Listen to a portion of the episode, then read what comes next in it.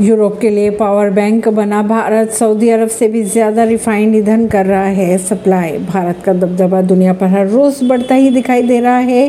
हाल ही में अगर बात करें एनालिटिक्स फर्म कैपलर के आंकड़ों की तो इस बात की गवाही दे रहे हैं, ये आंकड़े कि भारत का दबदबा बढ़ता जा रहा है। भारत इस महीने रिफाइंड ईंधन का यूरोप का सबसे बड़ा सप्लायर बन चुका है। हाल ही में आए एनालिटिक्स फर्म कैपलर के आंकड़ों की अगर बात करें तो ये आंकड़े बता रहे हैं कि कैप भारत इस महीने रिफाइंड ईंधन का यूरोप का सबसे बड़ा सप्लायर बन चुका है और इसके अलावा रूसी कच्चे तेल की भी रिकॉर्ड मात्रा खरीद रहा है। रूसी तेल पर प्रतिबंध के बाद से भारत कच्चे तेल उत्पादों पर यूरोप की निर्भरता बढ़ती जा रही है।